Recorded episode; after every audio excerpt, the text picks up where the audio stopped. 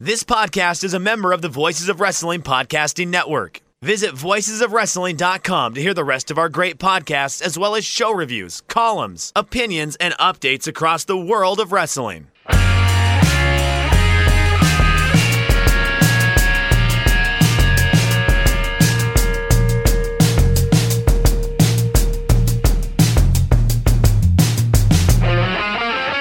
It's Shake Them Ropes, your Wrestling Week in Review show. My name is Chris Dobrenbrino. I am joined, as always, by Jeff Hawkins. Jeff, another light week of watching wrestling, only about 12 to 13 hours here to cover in the span of an hour. So let's say we get into it. How you doing today? I'm doing well. I, I love Tuesday through Thursday. I do. I think I think all of those are joys to watch. It's the main roster. I'm having a bit a few issues with it. It's Yeah. Monday and Friday. and Friday's Yeah. tough because they then they throw in that 205 live and you're like, oh yeah, I got to add, add that extra hour because we used to be completists of the WWE product here. Um, I'll, I'll Let's start with the 205 Well, Live me- thing, though, because you with- and I have discussed. Okay. Let me okay, start with some ahead. general talk because I had something that I've been saving here for a few days that utterly blew my mind with its some simplicity. But it's one of those things now. You remember when we did uh for for the Patreon, patreon.com slash shake them ropes, we did uh Beyond the Mat. And I said that one of those pieces of uh, media that always sticks with me is how I view WWE is Vince McMahon looking and saying, We make movies. Well, Dave Meltzer this week said something clearly that I've been kicking around the bushes a bit, but haven't really been able to nail in terms of wrestling. And, and I'm going to throw this at you. We have plenty of great wrestlers these days. What the products aren't doing is making TV stars. And that just, it, it made me take a bit aback and go, he's exactly right. TV programs, for better or worse, I mean, like when I was in my 20s, in the 90s, you could see wrestlers on TV programs all the time. Uh, for a lot of people, Vader appearing on Boy Meets World was their first engagement with the professional wrestler Vader, and you wanted to go and check him out and see what he was doing. Right. Dusty Rhodes was a TV star. Ric Flair was a TV star because of studio wrestling. Not just because he was a wrestling star, but because it was a television product. And I think what both companies are doing is they're making a live arena experience for television, but they're forgetting it's a television product. Like, I'll, I'll give you an example. In my 20s, all of my friends and I could have entire conversations just quoting The Simpsons. You don't get that anymore on live television wrestling. And that's why I've been hitting promos so hard, but it's the why have I been hitting promos so hard. And it's because promos make for interesting television characters as opposed to just interesting professional wrestlers. Well, it's more than that, too, right? The promos and a well done promo serves as an old school 1990s style meme.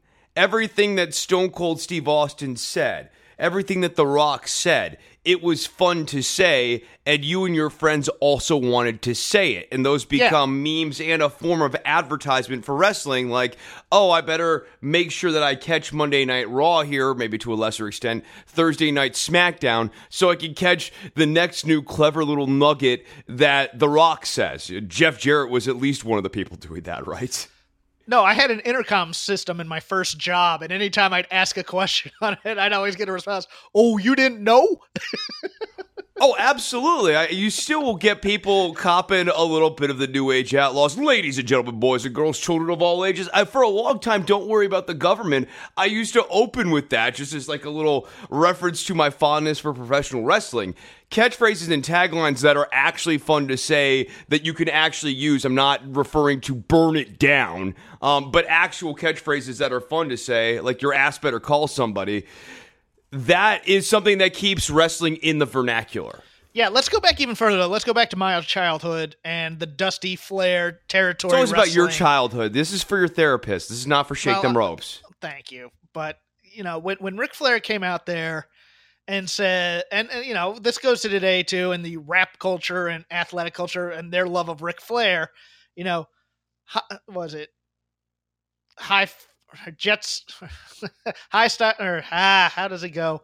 But but anytime he'd say you know jet flying, limousine riding, Wheeling, stealing, dealing, wheeling, yeah. dealing, son of a gun. That was the character. That was creating the character of Ric Flair on television, as opposed to just the professional wrestler Ric Flair that you then pay to go see in the re- arena.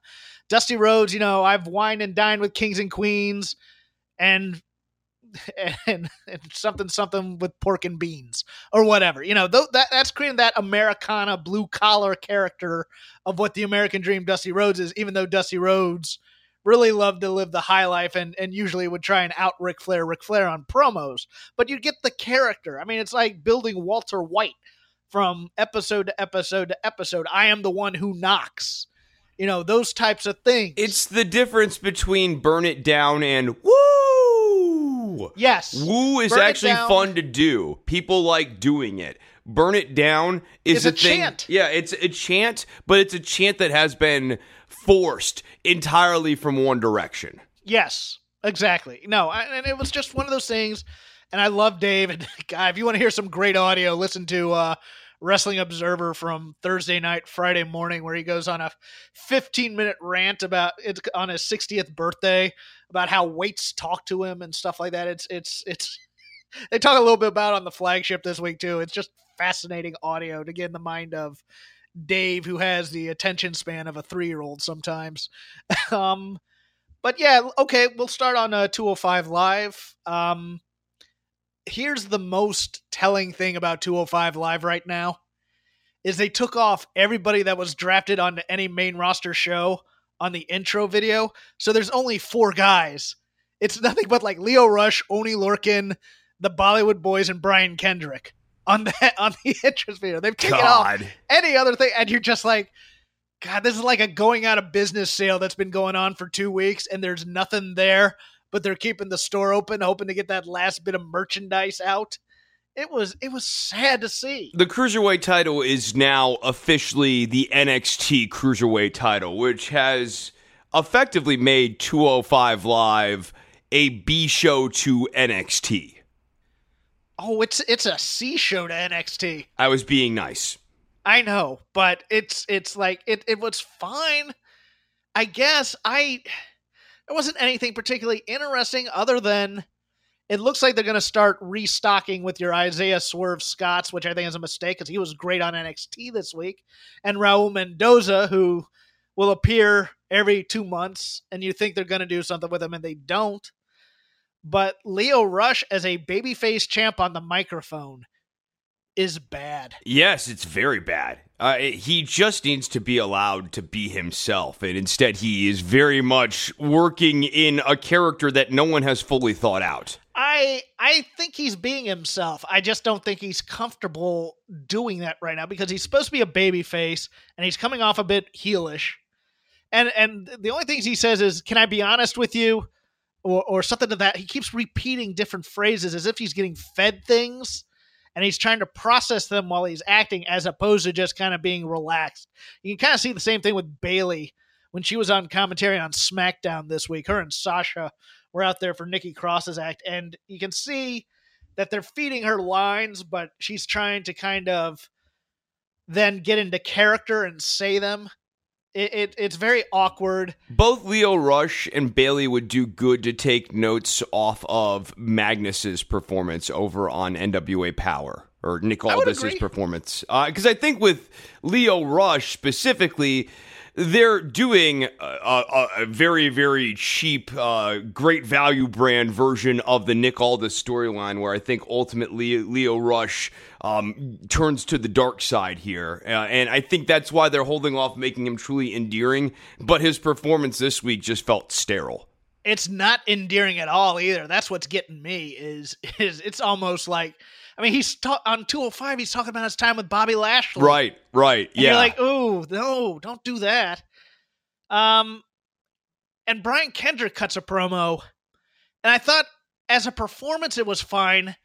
The content though is too breaking the fourth wall for me. when he talks about how to be a professional wrestler and you'd go and you'd shake hands in the back and I this is my old schoolness talking. I never wanted to know how the sausage was made. I just know that professional wrestlers are separate from normal people. I don't want to know how the business works necessarily in a promo when you're trying to be a character of a professional wrestler.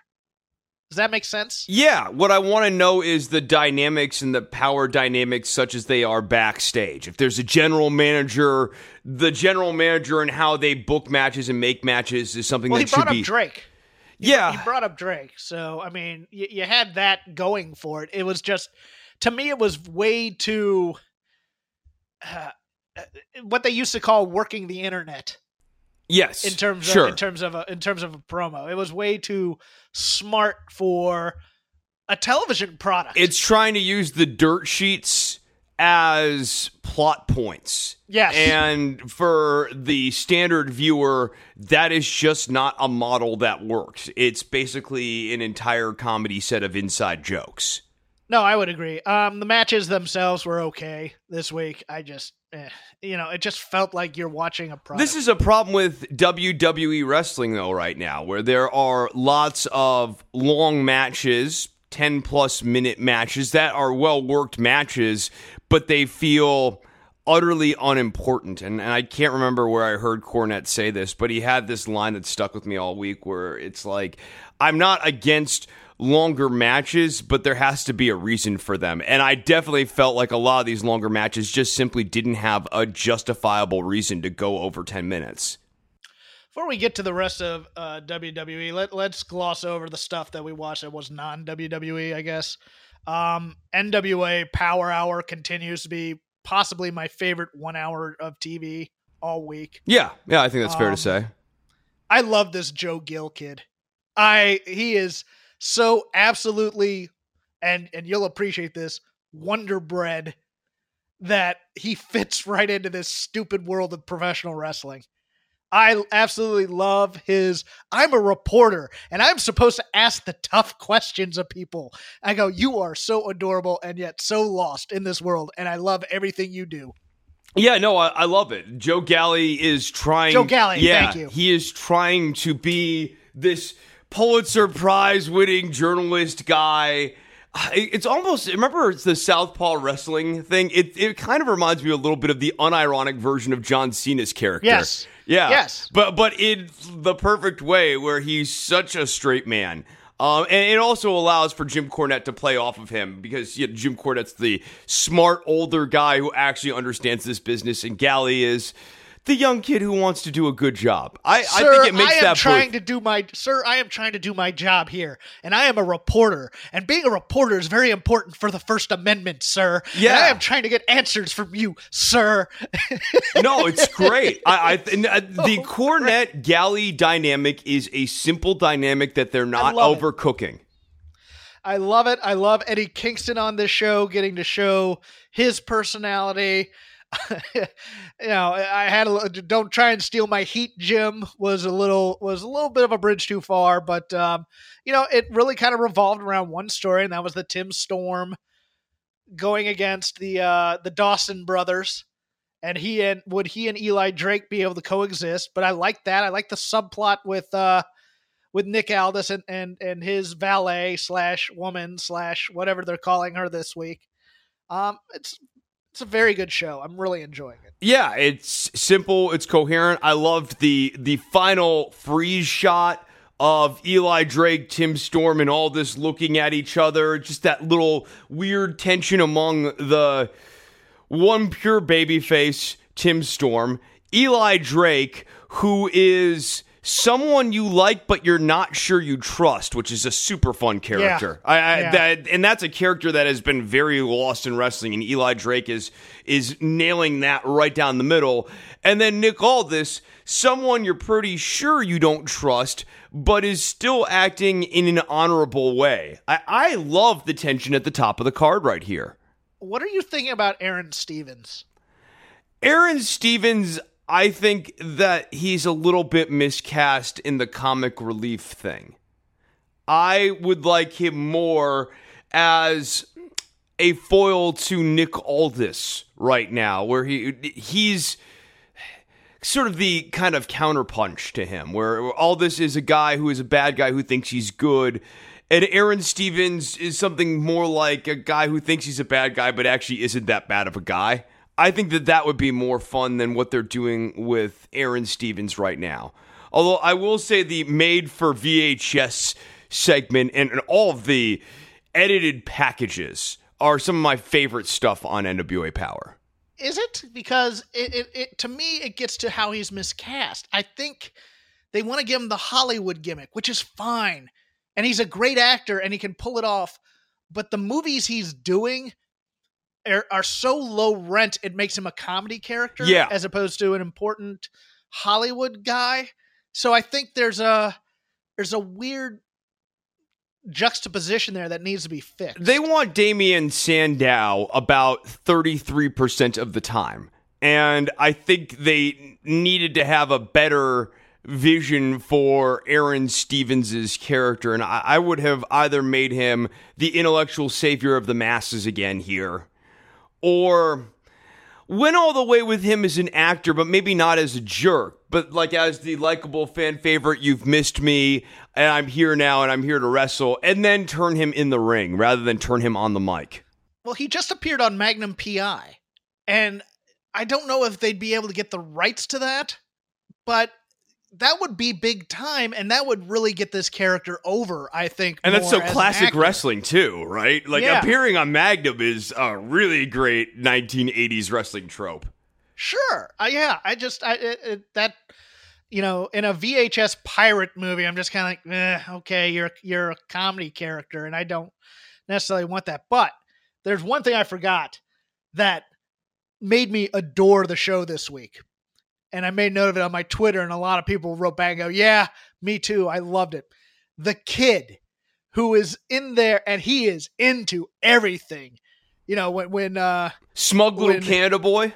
no, no, no. The one who's like, like when somebody comes, I forgot who it was, but somebody was interviewing and somebody comes out and you hear him yell, "Look out behind you!" He's in it unironically.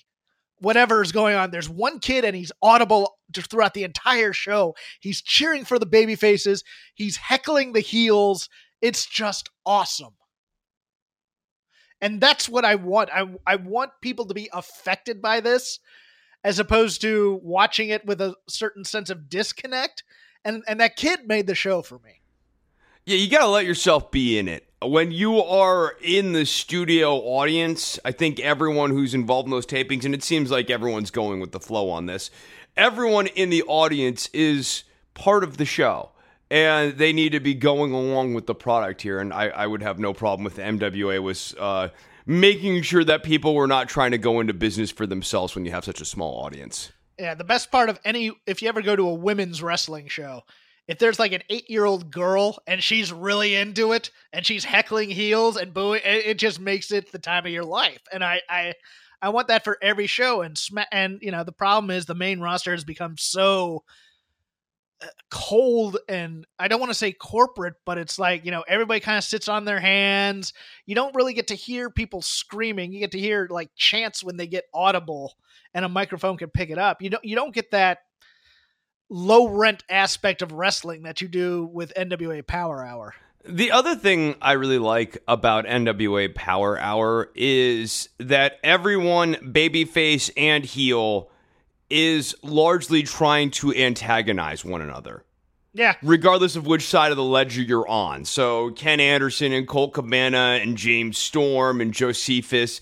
This is all just people antagonizing each other. It's not necessarily turning anyone babyface or heel. And I, I like that. I like just having this be a place where you have competitive people constantly trying to get the better of one another because there's only one title. AEW, real quickly, I think their commentary has found their groove. I, Excalibur is now handling most of the play by play.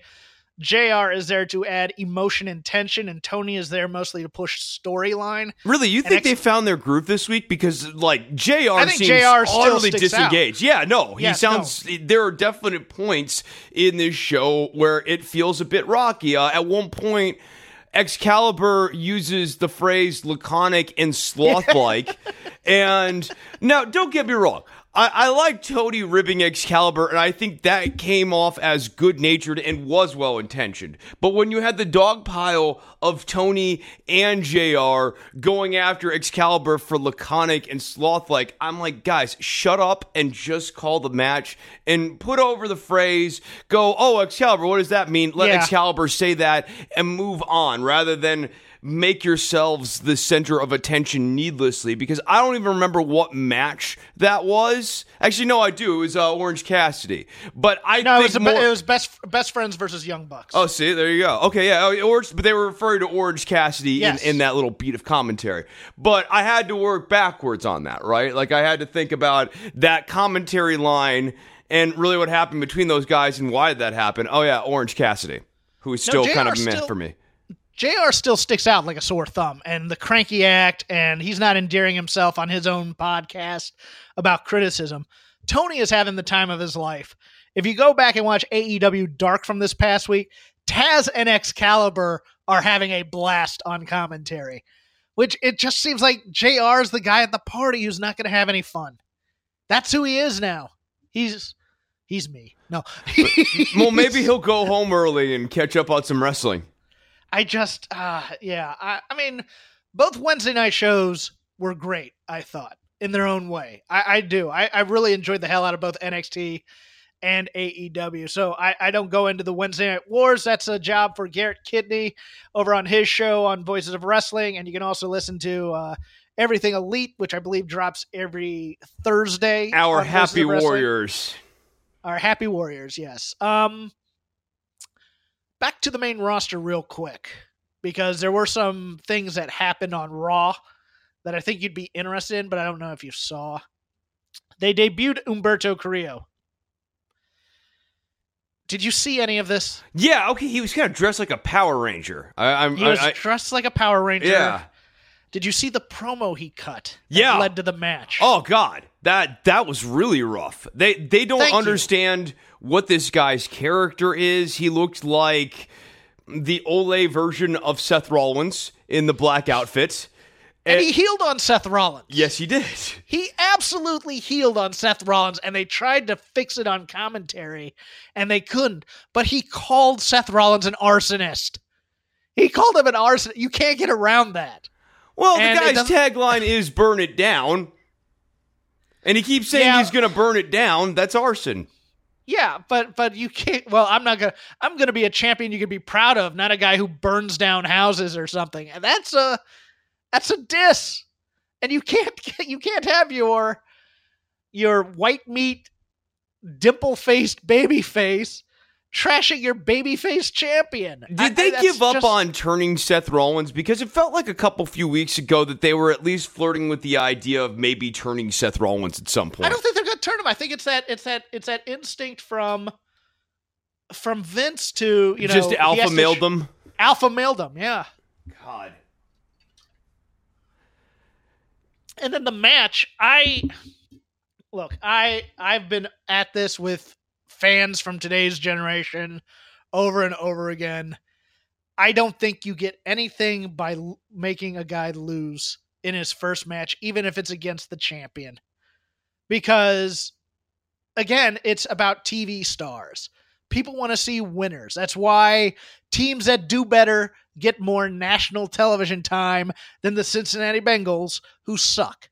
Okay, I, Well, it's also about stories and wanting more. And when you see a guy go down admirably in defeat, beyond everything else, the story is over. You've now seen the beginning, the middle, and the, And the Rocky like end. Exactly. yeah, because it's not like he was de- he debuted against a guy, got a quality win, and he's on his way up, and the champ goes, "Hey, I remember when I was like you.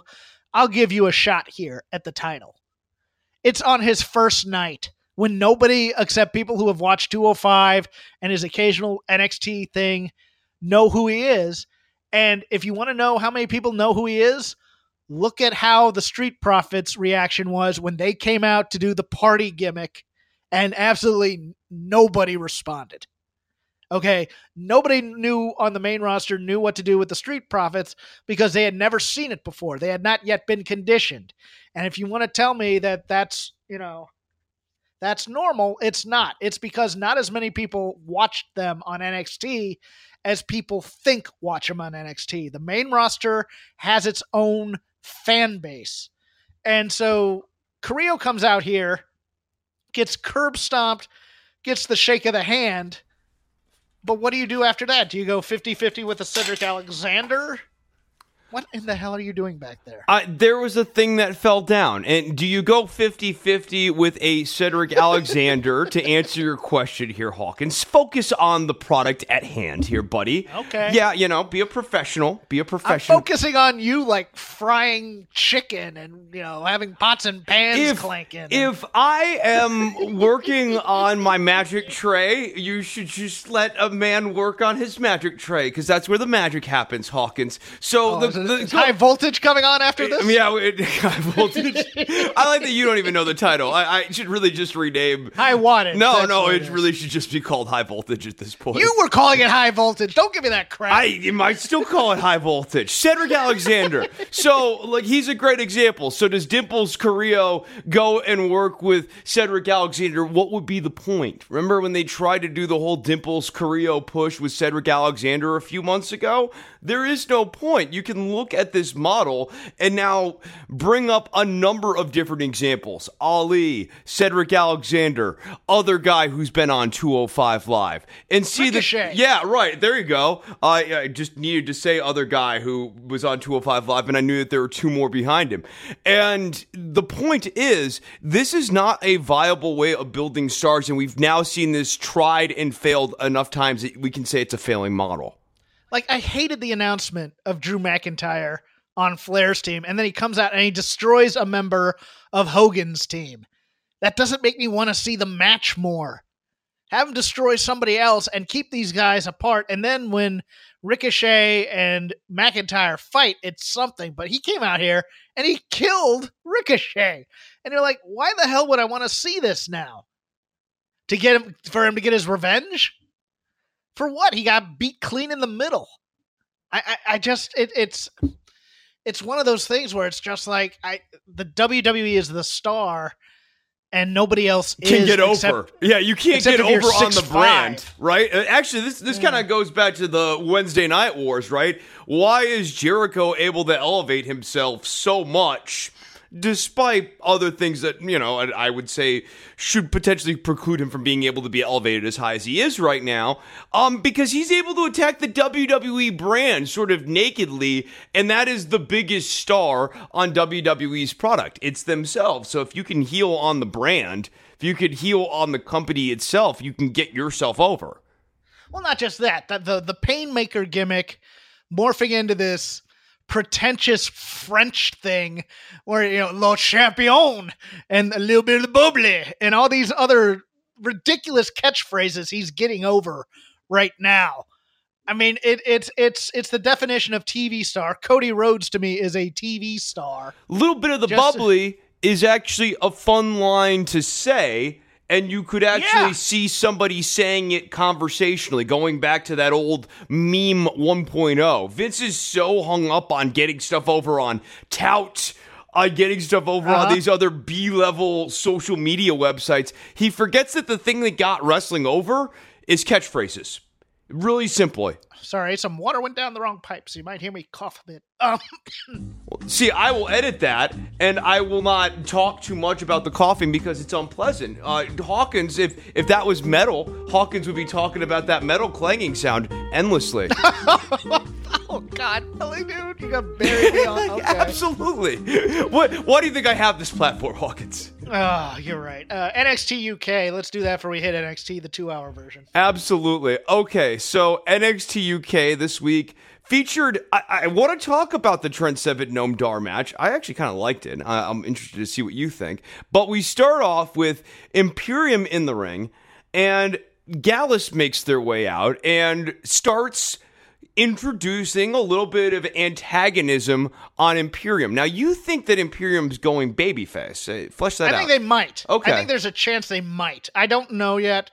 But I, I did love everything about this. I do too. I loved it. I Yeah. absolutely adored it. I loved I love that they came out like they did last week, Imperium that is, and they start with the same spiel over and over and over again. And here comes Gallus to talk crap. And and and Joe and Mark Coffey were awesome in this. Wolfgang not so much, but until I mean when he spoke, you just went, "Ah, Wolfie." No, that but Joe and Mark rule. Those guys are They were- stars. they were so good just demeaning walter and this oh the match is sacred wah, wah, wah. and to me the thing that absolutely made this segment as well was when it looked like a fight was going to happen alexander wolfe that psych the psycho of the group is like yeah let's get it on it's time he's smiling he's nodding he's ready for a fight and then later when gallus and the and uh grizzled young vets run into each other backstage. This this I, I love this. I just love heels being jerks to one another. I, love do. the antagonism. This to me Yeah. is one of the important vibes in a wrestling universe that is too often lost. We're just we're only fighting in the ring. No, we should be fighting all the time because these guys are all jerks. And I think the grizzled young veterans Imperium and Gallus dynamic is like good classic wrestling and I, I really really like that. it's, it's it's just a small thing, but just the look on um oh the big guy on Grizzled Young Veterans. Remind me. Is that Some Gibson? With names. Zack Gibson. Gibson's Zack Gibson's absolute look of what in the hell are you talking about type of thing when I forget what Gallus said, but he just has this incredulous look on his face like, are you really saying this to us, the former tag team champions? Really? It was it's not just that it's bad guys being jerks to one another. There's various levels of, of like high school niche in here. Like like Imperium are the gym class bull- bullies who all play like baseball. Or they're, they're wrestlers. There's they're the wrestling team, so they think their sport is so much more classy. And, and Gallus comes out like the football players, and they're just like, "Oh, really? You think you're tough because you know you wrestle on a mat in in underwear and stuff like that?" they're doing that, and then and then the grizzled young vets are kind of They're the baseball team that has a really solid record. yeah, but nobody ever goes to see them. Right. You know, nobody nobody in high school ever goes to watch the baseball team. But hey, we're jocks too, and we and we win, and we have the longest resume of winning, even longer than Imperium and Gallus, but no Yeah, one comes won to see us. They won state, but nobody bothers to see them because they're a spring sport. That's it's like we won state. What are you guys talking about? You guys are the best athletes in this school. Absolutely love everything about this. No, I, I thought this was really fun. I enjoyed, for what it was, the grizzled young veterans squash match because I thought Gibson and Drake were absolutely vicious to Ashton Smith and Oliver Carter. When they I have felt- Smith in the center of the ring, Smith, well, uh, for his part, did an awesome job selling confusion, anger, in a lot of pain, and like made that moment really great. But Gibson, like behind Smith, getting ready to just clobber him as Drake's mocking Smith, and Smith is getting up to just swing at Drake because he can't stand being mocked. And then Gibson comes from behind and just smashes him. Oh man, that was great. That is some good heel on babyface action. I felt so bad for Oliver Carter and Ashton Smith because I go, I, I go, man, these two geeks on a tag team, they can't look any geekier. And then they did. And I was like, oh my God, how, how is Ashton Smith ever going to get anybody to do that whoop thing for him? And how is Oliver Carter ever going to get anybody behind him with the clowning these guys took from the grizzled young veterans? I, I, I loved it for what it was, but it seemed to me they were, instead of doing it like with local competitors or what was the name of the team the, the, the hunt killed last week? Oh, uh, Stokely and Howley. Yeah, the the Or you know, Howley the and Stoker or something like pretty that. Pretty boys like that. Yeah. You can clown and really just do a good clowning on them. Smith and Carter are now useless. I think on this NXT Oliver roster. Carter, it made no sense to cannibalize him in this position. There, there surely, surely Saxton Huxley could have suffered this. Joseph Connors could have been in this position and taken this beating. Um, yeah, I, I, I did love it though. I love and I, I I love the dynamic between Gibson and Drake. Drake's kind of the raring to go. Oh, I'm gonna. He, he's he's the little dog that's gonna impress the big dog. Gibson's completely in his head, and they've been really consistent with this going back several months ago to where Gibson is standing next to James Drake as he's got James Drake in like a furious adrenaline fury doing like reps and lifting stuff. And it's Gibson who's like kind of cutting the promo. And Drake is so revved up that he's too busy lifting to really kind of weigh in until the end. I, I think they've done a good job keeping that as a consistent character beat for these guys. Drake is in need of Gibson's approval at all times. He's needy because he, cause he's the weak link of the team. But he's also he's, not the weak link of the team, too. Yeah, but he believes he's the weak right, link of the yeah. team. That that's the thing, and and it, it comes out in their entire performance, and that's uh, that's why it's grown on. Me. Even though I adore Zack Gibson, and I would love for him to be a singles guy on his own, this this team has grown on me.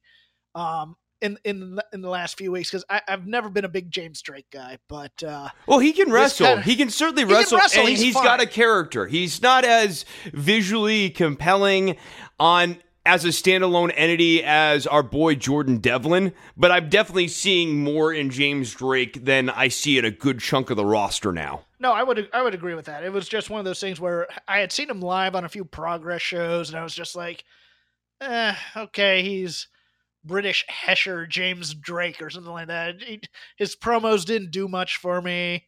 I was just kind of okay. He's a guy. He's a guy who acts like a heel pro wrestler. But here he actually has a character he can sink some teeth into. I think that's what's gotten me over the hump with him. Sure. Then next, speaking of getting over the hump, El Ligero and Travis Banks uh, could not quite get over the hump here and got stuck in a embarrassingly stupid double pinfall. that was the most. We have an idea.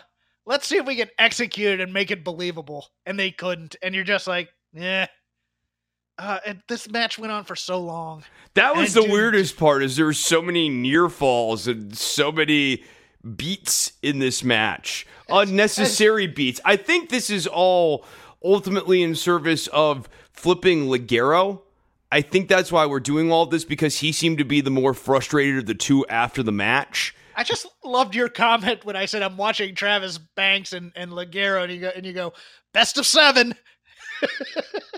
it's gonna be a best of three, at least. I mean, even you weren't interested in in it until I said, "Well, you got to see the preposterous ending to this match."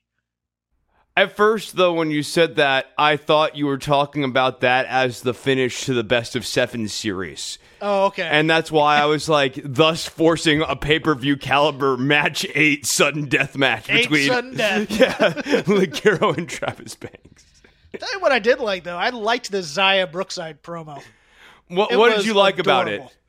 I, you know what, it, it, it's like, hey, I lost, but you know what? I'm not done yet. You know, it was it was such a pure babyface promo. I liked the zoom in when she did the tiny fingers. Like I was this close, was and this they zoomed close. in. I thought that was a Yeah. nice little beat of editing Yeah. that helped. It helps her character.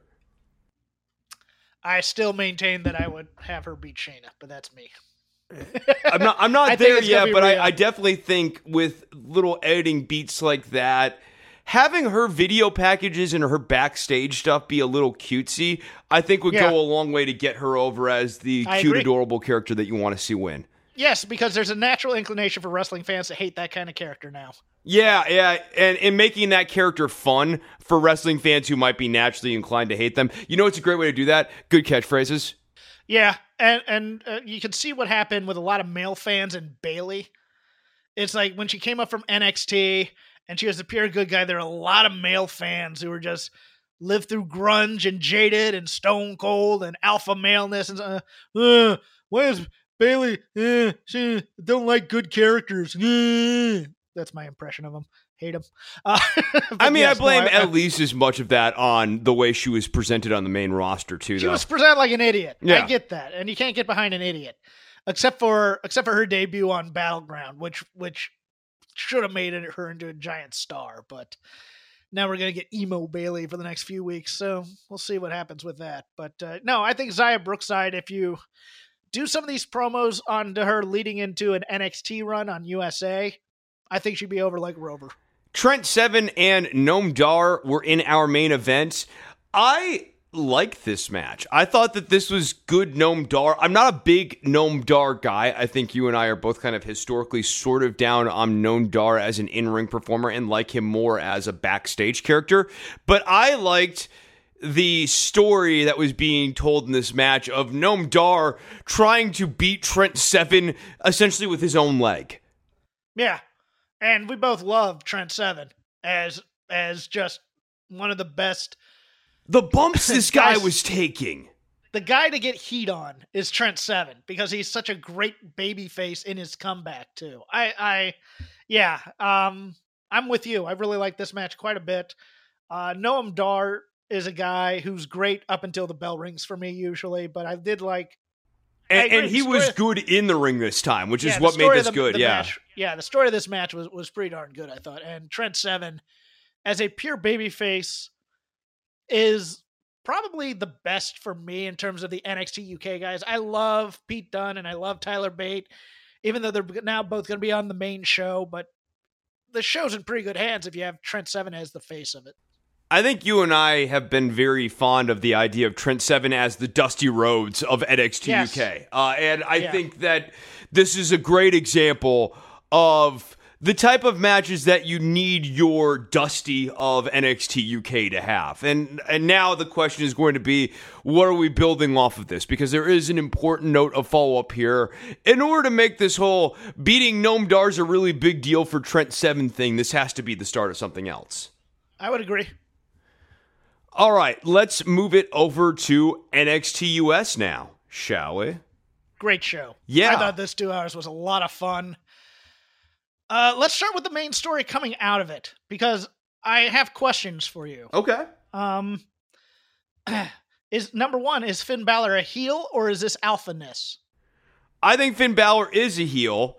I don't know that the writing team has decided yet whether or not they want him a member of the undisputed era. Oh, I don't think it's that. I don't. I think he's gonna make his own faction, if anything. Um, maybe another maybe Balor Club finally comes to NXT four years later. I could see Damian Priest picking him up on the shoulders like Bad Luck Fale used to in the early New Japan days. Um, but but this was my other question, and and it goes to whether or not there's planning in NXT or this is going to become Monday Nitro. Was the turn just for a turn's sake to get people talking, or was it let's say, calculated, for example, Finn Balor's entrance is way too big for Full Sail to make him seem important. Is this a calculated cooling down for the period of time that they're in Full Sail before they can get out of Full Sail, which won't be till the beginning of the year, and get into arenas again, and then they can turn him babyface again? Or was it just we need something for people to be talking about? Let's turn Finn Balor heel. So when we talked about Tommaso Ciampa's return, which was coinciding with Finn Balor's return, our complaint was that there were too many people going after Adam Cole's title and too many baby faces going after Adam Cole's title, and they were going to get in the way of each other's storylines here. I think that maybe they had plans initially to keep Finn Balor as a babyface, but at least as as early as that week they had started to reassess are we going to actually make Balor a face here in NXT? And you saw breadcrumbs of that with My Future is My Past. I think the the easy, yeah. lazy way of reading that is, oh, he's coming back to NXT UK. I think you are probably more on the right track here. He plans on remaking a faction. This is why I actually see him ultimately joining Undisputed Era. I don't think it makes a ton of sense to have a second faction to feud with the Undisputeds I think it makes sense to have a weird tension between Adam Cole and Finn Balor that goes unresolved for several months. How about Imperium? That would also be interesting. yeah, I, Walter, I, yeah, no, Walter and Finn Balor, that kind of tension. Uh, also, just the visual of uh, Finn Balor riding out on Walter's shoulders would be fun. I'm I'm in for that. I mean, I originally thought that that Baron Corbin was going to be a member of Balor Club, and that he and Samoa Joe during the Dusty Tag thing were going to turn and join Finn. But yeah, no, I, I think Finn Balor is going to be a guy. They've been hinting at it for years about him join making a Bullet Club like faction. I think they're going to have Balor Club. They already have the OC though. I don't know that Yeah. it makes sense to have another blank club. So they're going to have to do something else. I, I, I don't know what that is. May, maybe they do even end up making Balor Club and bring down the OC to feud. That could be cool. That actually would be more interesting than anything the OC's been doing on the main roster. So I'd be I in favor agree. of that. Yeah, yeah, sure. Why not? Um, Rhea Ripley and Bianca Belair was 1992 WCW Barbarian versus Vader for women. I it was a hoss match. It was a hoss match in the women's division, and I loved it. Yeah, no, these two really, really worked during this match. Um, uh, my only criticism of this match is I would love more tension and more story for Rhea Ripley and Bianca Belair, or for it to feel like a more important narrative beat. Because for the amount of work that these two put in the match, I don't like the idea that this will just be kind of forgotten in a couple of weeks. Yeah, I I I think they're trying to kind of do a little bit too much here involving Candice and Io in it as well. Yeah, yeah, definitely But at the I- end. Definitely. I loved I loved the Io attack on Bianca though, or on uh, on Rhea. I loved you know the uh, I forget what they. she was trying it. to be I- a ninja. She was doing the uh, six one nine. I said six one nine, but they call it something else. They call it like the tiger tiger kick or something like that. But but the way that went down, it was so smooth, and then and then Io ducks beneath the ring apron so that she can't be seen after throwing in Rhea. I thought that was slick as hell. Yeah, no, I I, like that. that. No, I, I like that because that also protects the referee as well. It makes the heel look more heelish. It protects the officiation of the match. And it's all just very narratively consistent. It also gives a reason for Candice to come down and also then for kind of additional confusion and m- miscommunications to happen between the two baby faces.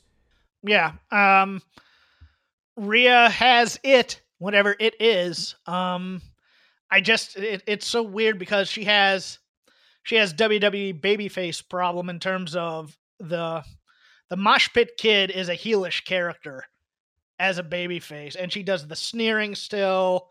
She does, you know, the, the black, the leather, everything screams heel, but she's a babyface. I don't mind writing this for a while. I, I think it juxtaposes toughness between her and Shayna a bit, which is fine. I think she's probably gonna be the one to de- dethrone Shayna. Um, I'm wondering if they're gonna do something like an elimination chamber with all these women, though. Yeah, yeah, and I think you're probably right. I think she does end up being the one who dethrones Shayna. The unfortunate part is, I think she then almost immediately becomes a heel again, and it's Right. probably time for a babyface champion in the women's division. I would agree. Next, we have Matt Riddle versus Cameron Grimes. I don't get this. I like. I don't get feeding Cameron Grimes to Matt Riddle. I would have kept his undefeated streak going much, much longer. I agree. Um, Cameron Grimes, I I love him. I love Trevor Lee. I think he's just fantastic.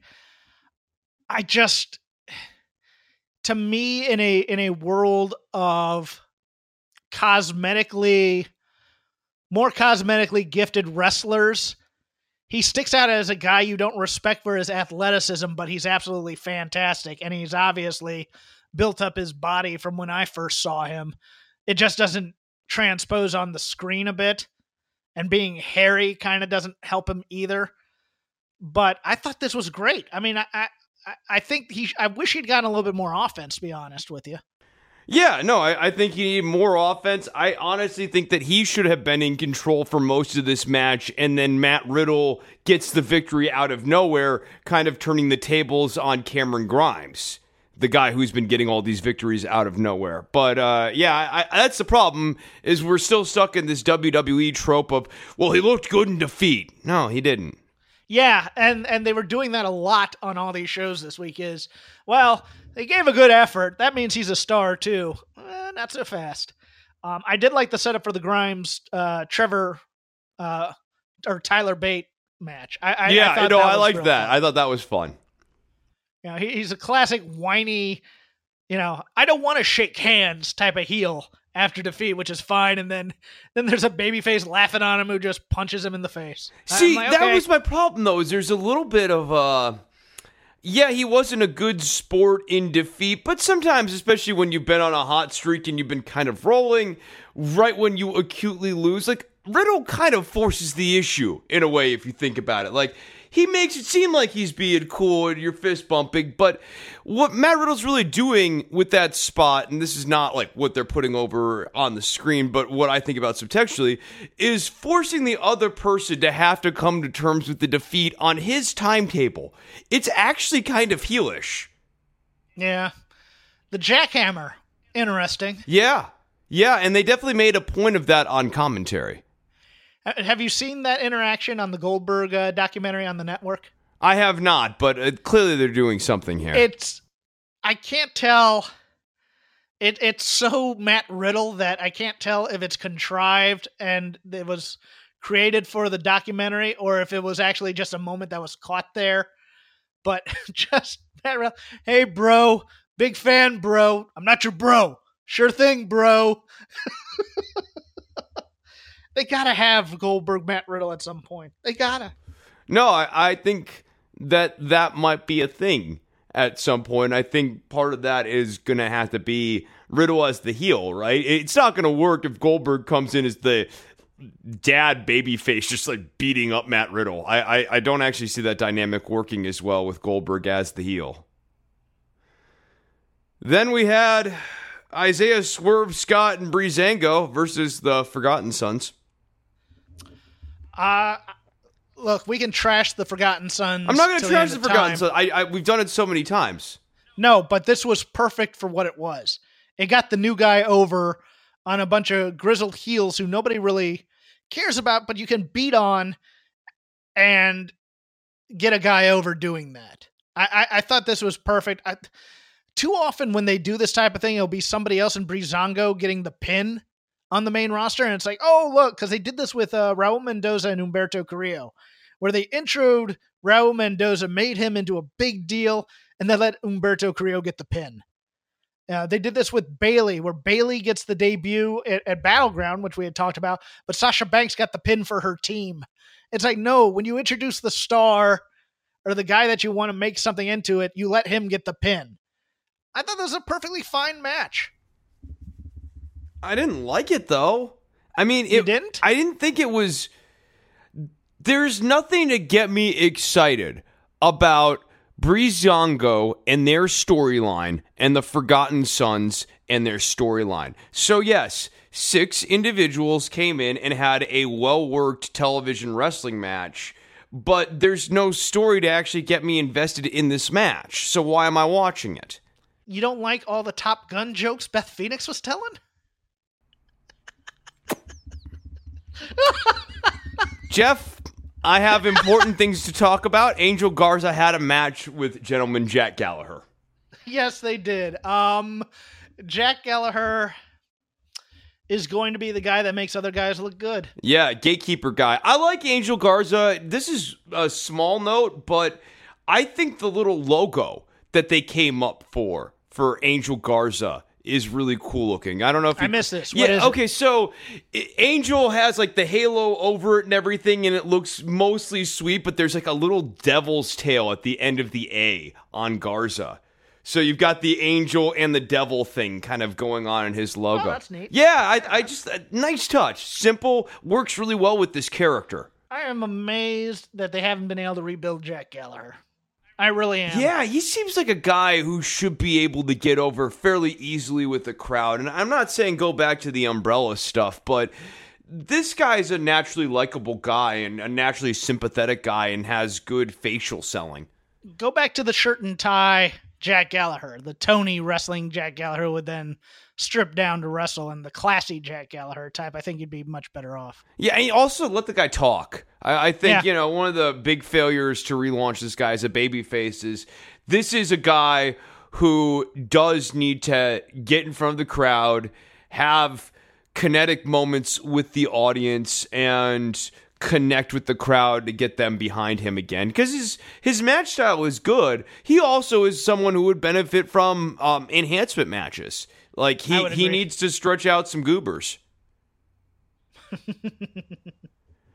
Tegan Nox and Dakota Kai defeated Jessamyn Duke and Marina Shafir. My big note from this match, Jeff, is I kind of like Marina Shafir. I think she's got a cool style. Oh, I do too. I think she's the best of, uh, you know, best of those two. Yeah. Oh, yeah, um, for sure. And I, I, used to like her a little bit better than than Shayna even because I, I, think she has a much more. She was much better at mixed martial arts than Jessamyn was when she was in it. Um, I famously went to her first big debut and where she lost, unfortunately, which was kind of sad. But um, I thought this match ended rather shockingly and short, which surprised me quite a bit. They didn't let it drag on that long. They just let Tegan and and and Dakota team kick. We finally got a team kick. Uh, get a quick win, and I thought that was fine. I thought okay, cool, and then you know, we're going to get a women's tag team match on NXT, which is something that Sasha and Bayley had wanted as well. So I think we rushed this a little bit. I think that Team Kick needed to have a goober squashing the week prior to get that. over their actual style. Because what is Team Kick's finishing move? True. What is their signature spot? Not not I just a fin- you know the beat before the finishing move. What is that? What, how do I know when we're going home in one of their matches? Right now, I yeah. as an audience member have no idea. You could have taken two weeks had each of them have a squash match, one at the beginning of the show, one later in the show. Uh, yeah, actually, to that you know, point too, Marina and Jessamyn are overdue to actually kill somebody because they've been presented as you know, Shayna's henchwomen and people kind of in the league of Shayna, and their win loss record does not belie that. And I don't know that we've ever seen Marina and Jessamyn really just toy with two people.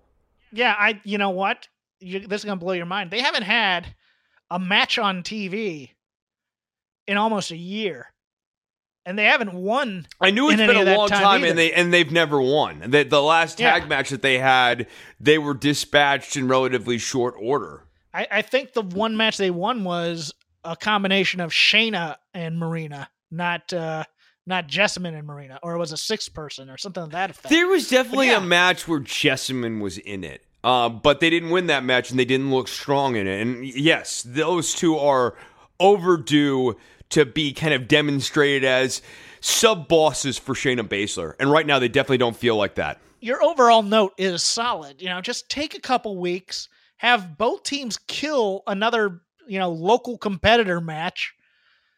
You know, bring in Amber Nova or bring in, you know, people that aren't, you know, you're not using from week to week. Have them, not Kayden Carter. Stop beating up Kayden Carter. Yeah, not Kayden. Anybody but Kayden Carter. But you know, you, you have you know, you have Tegan and and and Dakota beat up the hires. Yeah, you know, absolutely, have, absolutely, and like scare the hell out of them. And the kicks have Vanessa Borne yes. cringing, and she oh, yeah, th- that's like the perfect booking. Absolutely. And then and then you have Jessamyn and uh, have have Jessamyn Marina beat. You know, I was gonna say Chelsea Green and Deonna Purrazzo because they're not really doing much with them, but I think they they they want to save them for something. I was gonna say Kacy Catanzaro, but she's not around anymore. Um, now official, I think. But there there has to be some like just white meat, you know, people just starting out in wrestling that you yeah. have these two, yeah, that you just have these two kill. And then and then, you know, the next week they they run into each other in the hall and they're kind of jabbing and they go, "Hey, you know what? That women's tag team title is going to be defended on NXT in a few weeks. Let's have a match to see who the contender is." Okay, great. See you out there. And the important you know? thing that you've done with those enhancement matches, and this is the real reason you have them, is to get over the move sequences yes. of the two teams that are going to clash in a couple of weeks. It's not beat up four goobers for the sake of beating up four goobers. The reason you have those matches is so that when I'm watching this match this week between Tegan Nox and Marina Shafir, I know what I'm looking for because I have no idea what either one of those two teams' go home spots are. Mm-hmm. Afterwards, we had the North American Championship decided in a three-way match between Roderick Strong, Keith Lee, and Dominik Dijakovic. What did you think of this match, Jeff? Keith Lee better get a raise. Uh, he saved, he saved everyone. those guys' Yeah. life. God. I mean that that that Tower of Doom spot that they were trying True with doom. the delayed suplex, dude, True doom. dude, I was scared to death for him. I, you know, I liked. I liked the story. I didn't love it. I mean, you knew it was going to happen where, you know, the two big guys get rid of the, the runt, decide, okay, now we can fight it out. And then the runt comes in, you know, and steals a win. It, it's a fine story for a three way. It was, however, the only narratively satisfying outcome for this match, which made the match feel a little bit like a foregone conclusion while you were watching Yeah. it. But it was a fun journey, but you knew how we were getting out of this situation. I know what I want to talk about on this show that I had it down on my notes, and I did not bring my notes with me for the show. These promos on NXT were dreadful. I am going to give credit where credit's due. They tried doing promos. These were the wrong kinds of promos. These were these were you're not talking to anybody promo. You're just kind of declaring things promo like the Dijakovic one about my bloodline is reliant on me. It's it, that's that's movie monologuing. That's not that's not cutting a promo. And like borderline super Keith villain. Lee one- yeah, the Keith Lee one and the uh and and, and the uh the- the- the name of the champ. North American champion. Roderick Strong? Roderick Strong, thank you. I can't I can't remember names this week. Um, you know, all three of these promos were just bad. I mean, they didn't tell us anything. They didn't tell us, you know, about this match or you know how they're gonna beat them or anything like that. It was it was these declarations like I am the greatest in the entire world. the and I will show Undisputed. Era should have been confronting both Keith Lee and Dominik Dijakovic Yes, I'll take that backstage. They should have been kind of creating some tension, going like, "Oh, we're gonna be watching this match real closely tonight, guy. Have a good match out there, Keith." You know, I, I think the idea that the Undisputed Era, they have all the gold, but they really need to be kind of controlling the brand and always using subtle intimidation and always They need to helping each other out. The tone of the show. Exactly. because that's what great heel factions have done throughout time. Both the NWO, the Horsemen, um, And that's the what this match booking- the Freebirds on World Class, yeah, all of them. This match booking lends itself to Yes. the undisputed era really driving the car here because you're not going to put the belt on Keith Lee or Dominik Dijakovic. So at the end of the day, this feud between those two is really ultimately being cannibalized for an undisputed era storyline. So go with it. Run with it. Make Yeah. that the point. Yeah. no, I- I would agree. And then and then afterwards, we had the angle with the Undisputed Era, Gargano, Ciampa, and Finn. I liked this. I thought that Tommaso might turn on Johnny. And then you could kind of see that Finn was acting a little bit different as he made his way to the ring. And I was like, uh oh, maybe Finn's turning on Tommaso and Johnny. And that's what happened. DIY and the DIY reunion, I think, plays nicely into a lot of classic babyface tropes here. We have a team that we, the fans, love. There is tension between the two baby faces in the team. How will that play out? That uncertainty is a thing that we'll have to follow from week to week. Can Johnny and Tommaso get on the same page? How are they going to get help? How are they going to be able to manage all the different forces? You're going to have the heels very much in solidarity, the babyface confederacy, um, the looseness of the babyface alliance is going to be up against the solid rock that is the heel faction. I like this. Well, we- I think we're setting the we- table nicely. We know that the DIY alliance lasts only as long as neither of them have the title. Right, or neither of them are in the title hunt. Well, I think being in the title hunt's fine. I think it's I think it's up Is until it? one of them gets the gold. Because Tommaso Ciampa keeps talking about Goldie, and it's like a singular preoccupation. It's his reason for being back. So I actually think being in the title hunt alone is enough to introduce tension into that team, and that's what makes it fun. No, I, I'm I'm fine with that. I, I liked the slickness of the of the turn though. I liked the the the Pele kick. I thought that was executed quite well. And captured The very well the by the staging was camera. done well. Yeah, the staging was great. Yeah, I, I really liked this a lot, and uh, that was a solid show. Um, the ratings did not suffer as much as we thought they would against uh, the NBA and the World Series. It looks like uh, it looks like each brand has their own fans. I think it was something like eight hundred thousand to six hundred thousand or something to that effect.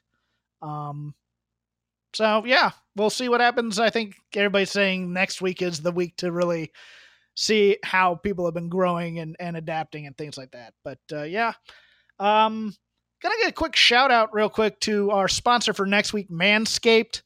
Um, if you use the term shake ropes, you'll get 20% off and free shipping. Uh, we'll be reading that code next week, but because they judge these things by interaction and we come out on weekends, we'll only have three days. So if you're looking at buying something from from Manscaped, I'm giving you a head start. You'll get the read next week. You'll get the hard sell next week. This week it's kind of the soft sell to see if I can get anybody to to buy something uh, because they're checking to see if they want to sponsor us or not. So uh, you're we'll a man. You shave. You have needs. Shake ropes twenty over at manscaped.com. No, not Shake Ropes 20. Just Shake Ropes. Just Shake Ropes. Just Shake Ropes. Yes. See? I, I got to practice a little bit more before I do the actual real plug. This is like the, the dry run here. But but yeah. you don't have to be dry. You can go over to Manscaped, use the code Shake Ropes 20 and find no. and Shake Ropes. Shake Ropes. Use the code Shake Ropes. Hawkins, I'm gonna I'm, work on this. No, I'm gonna I'm gonna practice week. all week. I will get it down next week, guys. Shake ropes twenty. No, it's just shake ropes. You shake ropes. Yes, it's just shake ropes. Shake um, ropes. You can follow the show at Shake Them Ropes. You can follow me at Crap Game 13. You can follow Chris at Chris Novembrino. And you can listen to Chris's political podcasts, such as Don't Worry About the Government and the All in the Family podcast, which he will now plug. Yes. So uh, Don't Worry About the Government. You can find that at shakeropes20.com. Uh, no, don't worry.tv. And you can find the All in the Family podcast at Shake Ropes. Go to Manscaped, guys, at All in the Family allinthefamilypodcast.com. See you next week. Question mark.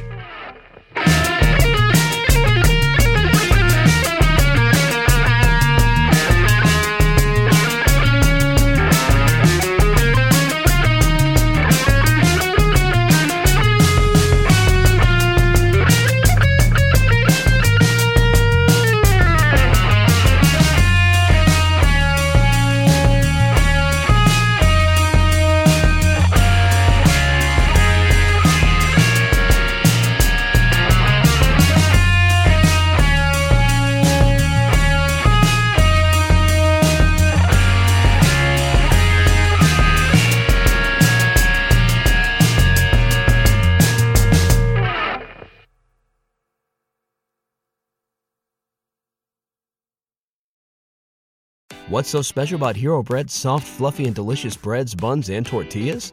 These ultra low net carb baked goods contain zero sugar, fewer calories, and more protein than the leading brands, and are high in fiber to support gut health. Shop now at hero.co.